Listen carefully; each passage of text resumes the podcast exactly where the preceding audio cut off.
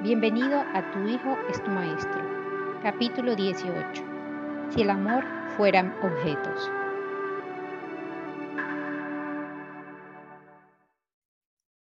Hola, ¿qué tal? ¿Cómo están todos amigos? Hoy un día más aquí en eh, las conversaciones o discusiones de los capítulos de Tu Hijo es tu Maestro. Hoy con el capítulo 18. Si el amor fueran objetos. Vamos a estar conversando con nuevamente Grace Labarca, eh, mi hermana, eh, quien eh, nos va a estar compartiendo un poco sobre este capítulo. Es un capítulo muy, muy cortito. yo diría que es más como una anécdota de lo que fue la, la vida con, con Luisito, con mi hijo, yo como mamá. Pero es una anécdota realmente que me pareció muy bonito y que no, dije, no quise dejar de compartir con ustedes en el libro. Entonces, bueno, nuevamente Lilian, gracias Grace por estar aquí. Lilian Grace, eh, eh, nuevamente con nosotros. Eh, y cuéntanos, ¿qué te pareció el capítulo? ¿Qué te transmitió? O, no sé, ¿qué, qué, piensas de ese capítulo? ¿Qué, ¿Qué te viene a la mente cuando lo lees? me pareció muy, muy hermoso, ¿no? Em, yo tengo memorias muy, muy presentes y, muy íntimas acerca de, cómo Luisito creció eh, junto con nosotras y junto con la familia. Y, y, todas mis memorias de él me llamó mucho la atención porque que un niño dijera una cosa como esa, ¿no? Que, que si el amor fuesen objetos, no tendría dónde caminar. Y, es verdad, Luisito, su percepción era siempre una percepción muy limpia, una percepción de mucha recepción, ¿no? Porque en realidad yo siento que, que mm, éramos una familia, yo siento que como familia siempre fuimos eh, muy solidarios los unos con los otros. Em, siento que siempre hubo mucha luz en nuestra familia, ¿no? Pero no éramos perfectos. Y ni, ni era lo único que había en la casa, amor. Eh, había, había todo tipo de encuentro de patrones, ¿no? Como todos los seres humanos, y había conflicto, y había todo lo que hay en una familia.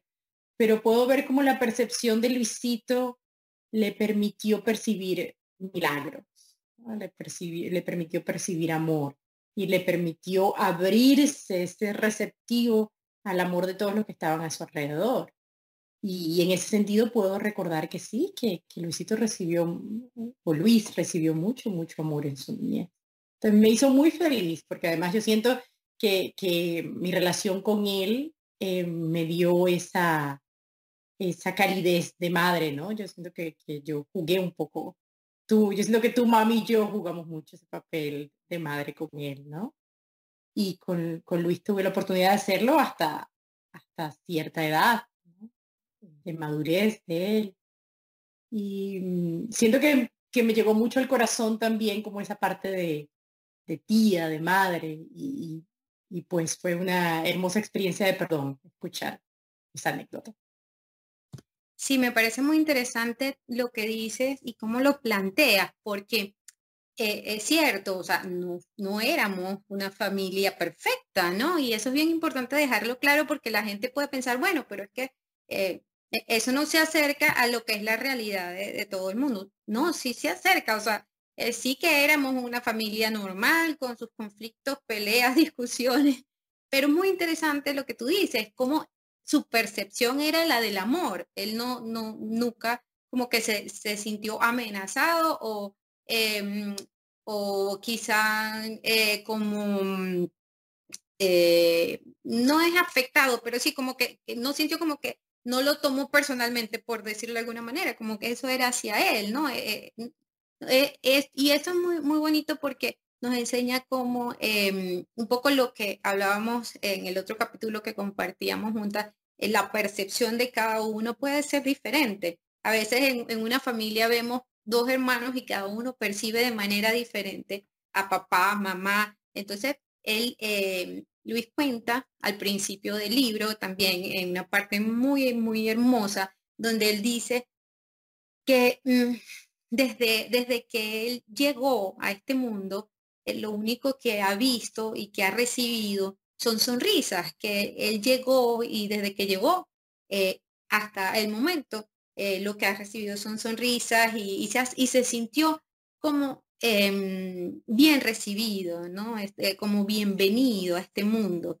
Y yo creo que eso es, es bien importante y lo quiero rescatar porque em, es muy importante para las mamás cuando em, tenemos eh, e, esa bella posibilidad de, tener a un bebé eh, en el vientre, transmitirle que es bienvenido, que es bienvenida, ¿sí? Y que además, eh, independientemente de si es niño, es niña o, o si quizás no era el momento en que estaba planificado, em, pero que es bienvenido y bienvenida, porque mm, pienso, pienso yo desde mí, y me gustaría escuchar tu opinión también, cómo esa primera idea de, de, cómo llego yo al mundo me va a marcar para tener una percepción positiva como esta que estamos viendo en este capítulo, ¿no?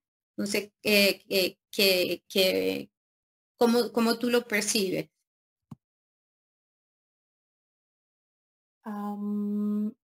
Siento que, como lo hablábamos ayer acerca de, que la herida, ¿no? La herida de la separación, ¿no?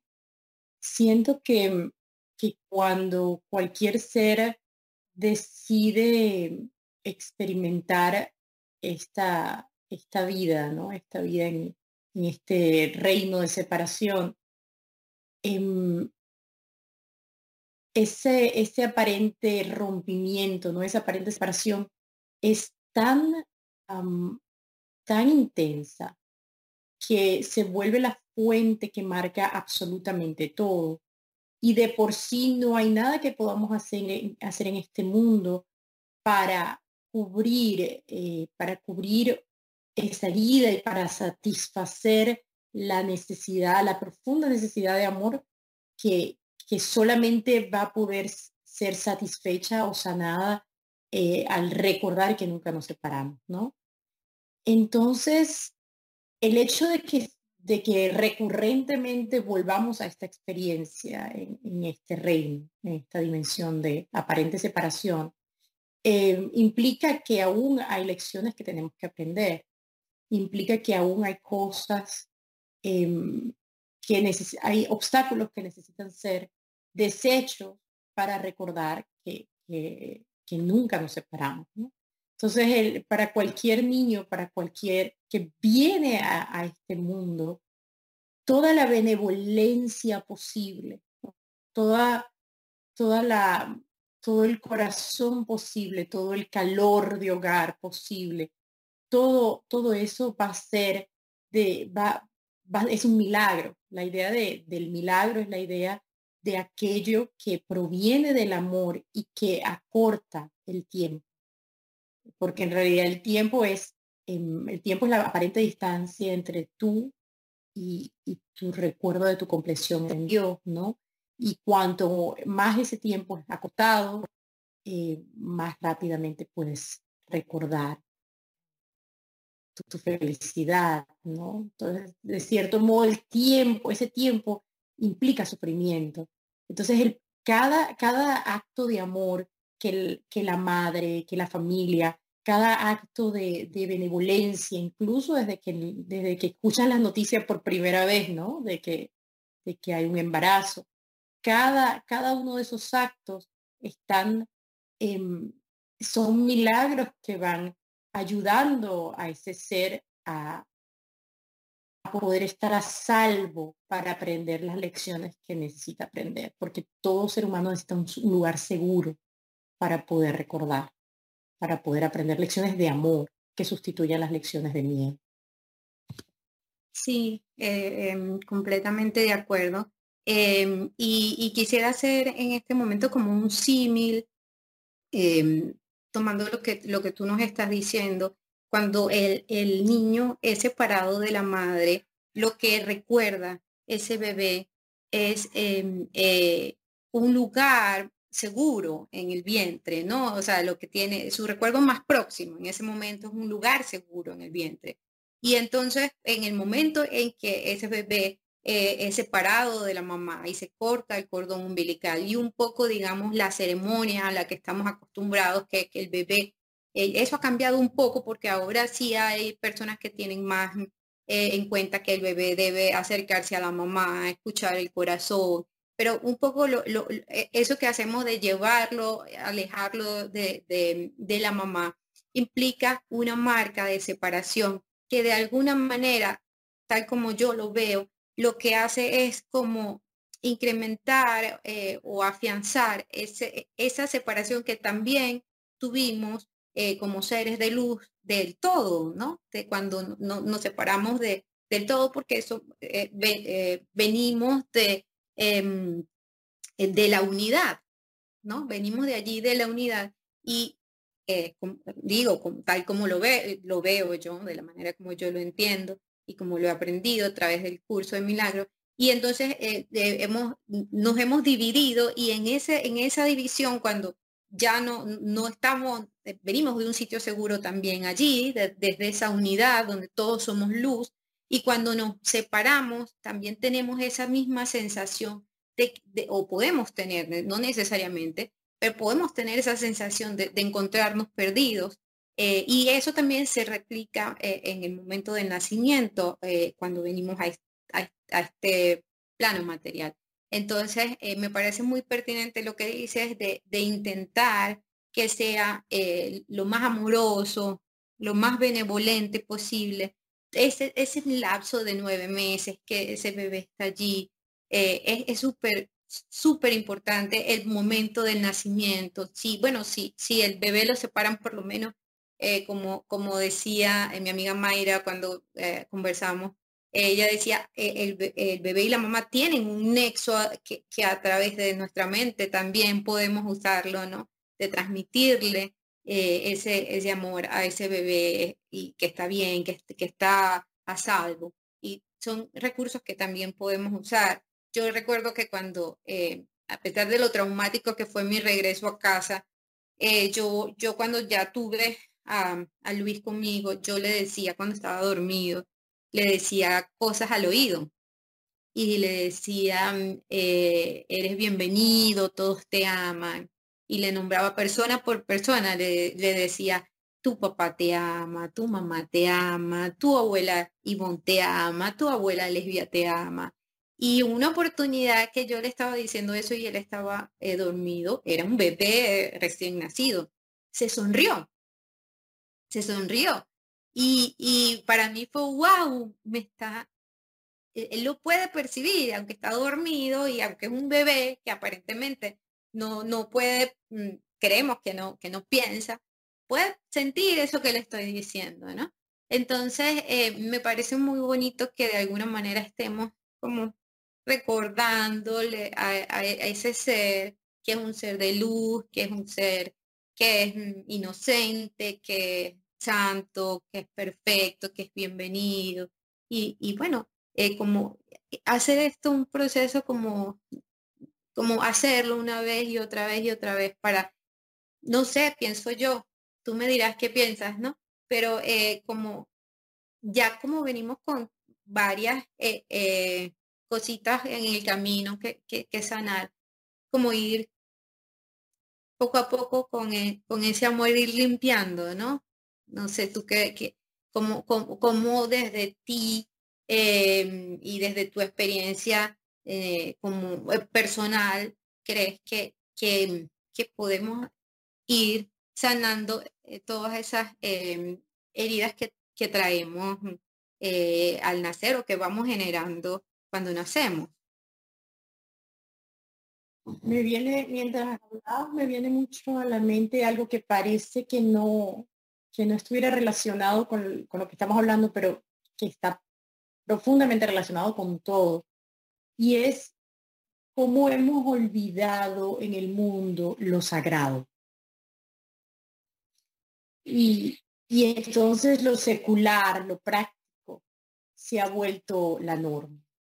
Entonces todo se, todo se vuelve un acto muy práctico, ¿no? En donde, eh, en donde dejamos que, donde nos olvidamos que en el centro de cada acción, en el centro de cada pensamiento, en el centro de, la vida misma, cada día, está el amor, está Dios, está nuestra, nuestra relación en el nivel más puro, más inocente y más sagrado, ¿no?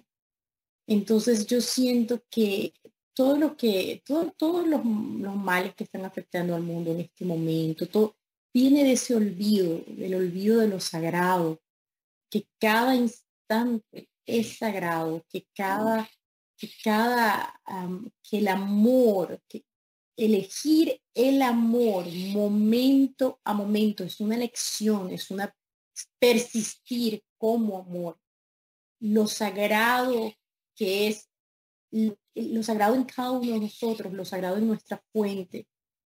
Si eso está en el centro de nuestras vidas, si nuestra vida se vuelve un canto, eh, un canto devocional eh, que glorifica a lo sagrado en cada uno de nosotros, entonces em, ya todo se vuelve evidente como eh, el, concebir a un, niño, el momento en que el momento en el que se da luz, se, recuerda que es sagrado, ya no es algo práctico secular en donde en donde se hace todo de tal manera que se ha olvidado em, el amor. Y entonces, cuando la madre o la familia se vuelve un templo a lo sagrado, e, es inevitable, es completamente inevitable que los miembros de ese núcleo familiar no, no solamente puedan ser eh, lavados de, de, todas las memorias que traen consigo, eh, y puedan ser, todos los obstáculos puedan caerse para que puedan recordar el amor los unos por los otros en ese núcleo familiar y por lo tanto abrir el templo para recordar a la fuente, a Dios. Y, en ese punto eh, el, cielo es el límite, porque en ese punto entonces el niño, como lo hablábamos ayer, puede alcanzar, eh, su vida se vuelve una forma de arte.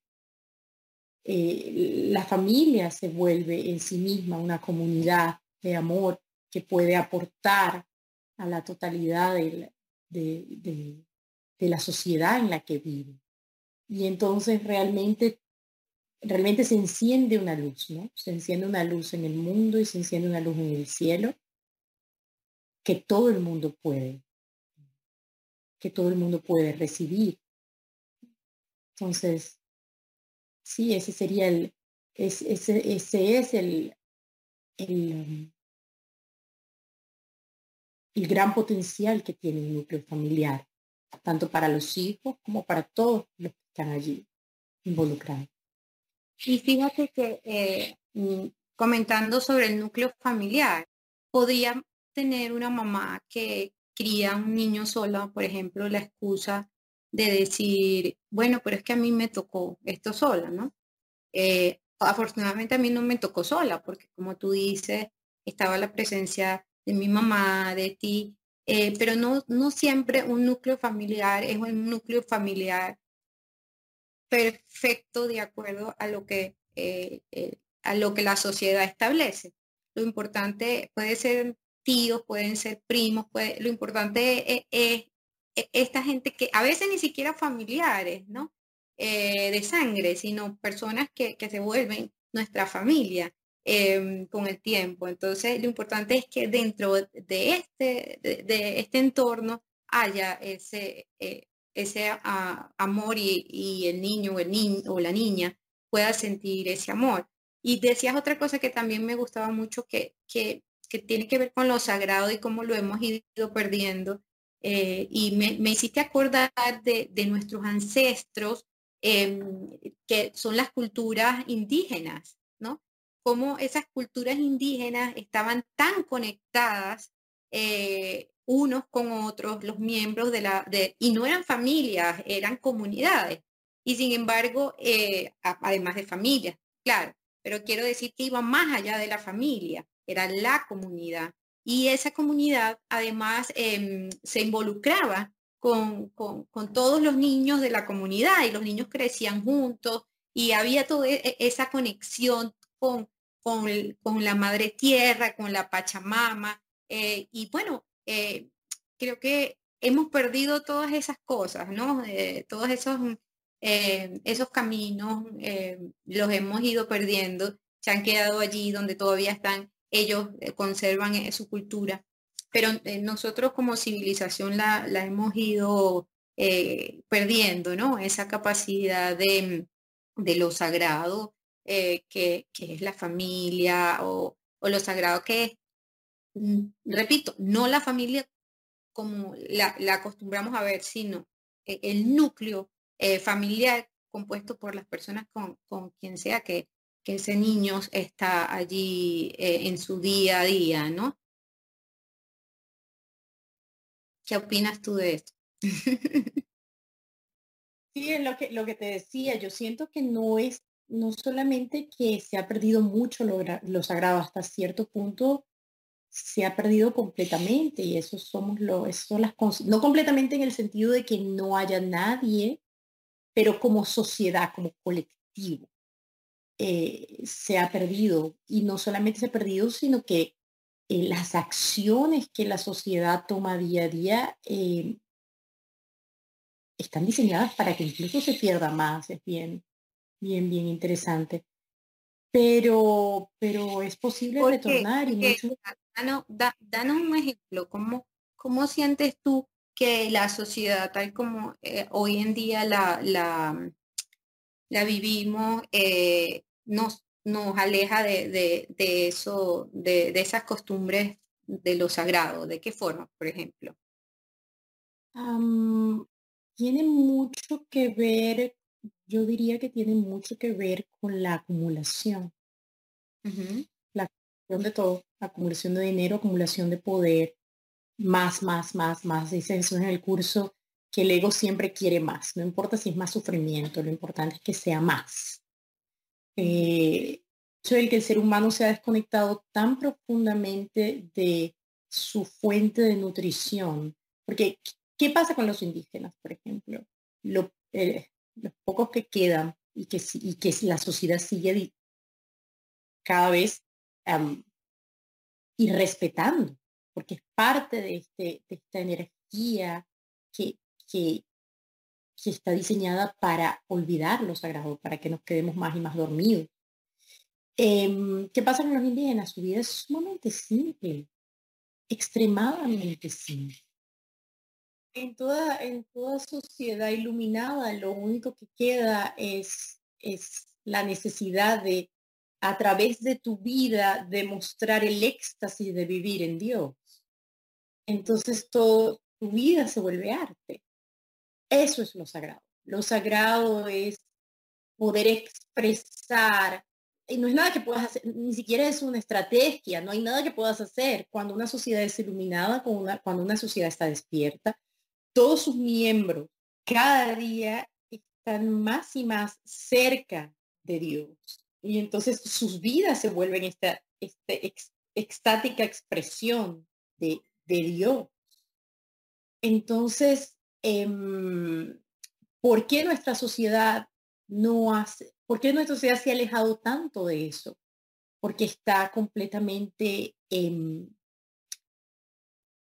está completamente poseída por un sistema em, limitado y egoico y egoísta que busca, que, en donde cada individuo busca ser eh, independiente de la totalidad de, la comunidad, independiente de Dios, y busca ser, tener cada vez más. Entonces todo se vuelve un, todo se vuelve, en ese sentido, el, el fin justifica los medios. Y, para que un individuo pueda em, acumular todo esto que desea acumular, tiene que completamente olvidarse de lo sagrado, porque lo sagrado inmediatamente les recordaría que lo más importante es el amor por sus hermanos y el amor por Dios. Y entonces todo se vuelve como eh, práctico. Simplemente vivimos la vida para eh, completar unos fines que, que no son sagrados.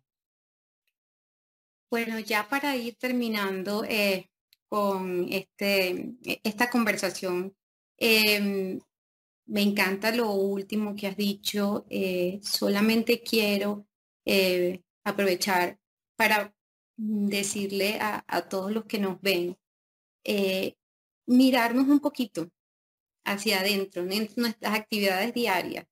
¿Cómo estamos? qué, lugar le estamos dando a, a, lo sagrado, a, a eso que, que, que, somos como seres humanos, qué le estamos transmitiendo, porque los niños aprenden con el ejemplo. Y cuando eh, lo que decías que me parece súper, súper eh, importante, de que eh, si yo estoy todo el día ocupada, porque estoy todo el día trabajando y le estoy enseñando a mi hijo que yo trabajo mucho porque quiero más, y que lo que él tiene que hacer es hacer lo mismo y no le, de alguna manera, se lo diga o no se lo diga con el ejemplo, al no tener tiempo para compartir, para dedicarle a, a, ese compartir que es parte de lo sagrado, que es parte, que es el amor eh, eh, de la familia, el compartir con los hijos, el compartir eh, con la pareja o con quien sea nuestro núcleo familiar. Cuando le quitamos tanto tiempo a eso, es porque se lo estamos dando a otra cosa, que es como tú dices, el fin último es la acumulación. Es, que quiero más y más y más. Y es muy importante la reflexión y es lo que quiero dejar acá de siempre vamos a querer más. Siempre, porque es casi que parte de la naturaleza de, del hombre de, civilizado eh, que siempre quiere más. Entonces, reflexionemos un poco sobre eso. ¿Qué estamos sacrificando? Cuando siempre buscamos más. ¿Qué le estamos enseñando a nuestros hijos sobre este, e, esto de quiero más y quiero más y quiero más, una casa más grande, un carro más moderno, eh, implica más trabajo, implica más separación también. Eh, ¿qué, estoy dejando yo atrás por querer más? Muchas gracias, eh, de verdad, Grace por compartir nuevamente con nosotros. Eh, nos has dejado un mensaje realmente hermoso y bueno, lamentablemente se acaba nuestro tiempo. Eh, muchas gracias y te envío un gran saludo a toda tu comunidad de Surf Temple allí en Brasil, eh, que sé que ahorita se van a, a reunir. Así que un saludo para ellos. Gracias, Carita. Dios te bendiga por este programa. Amén.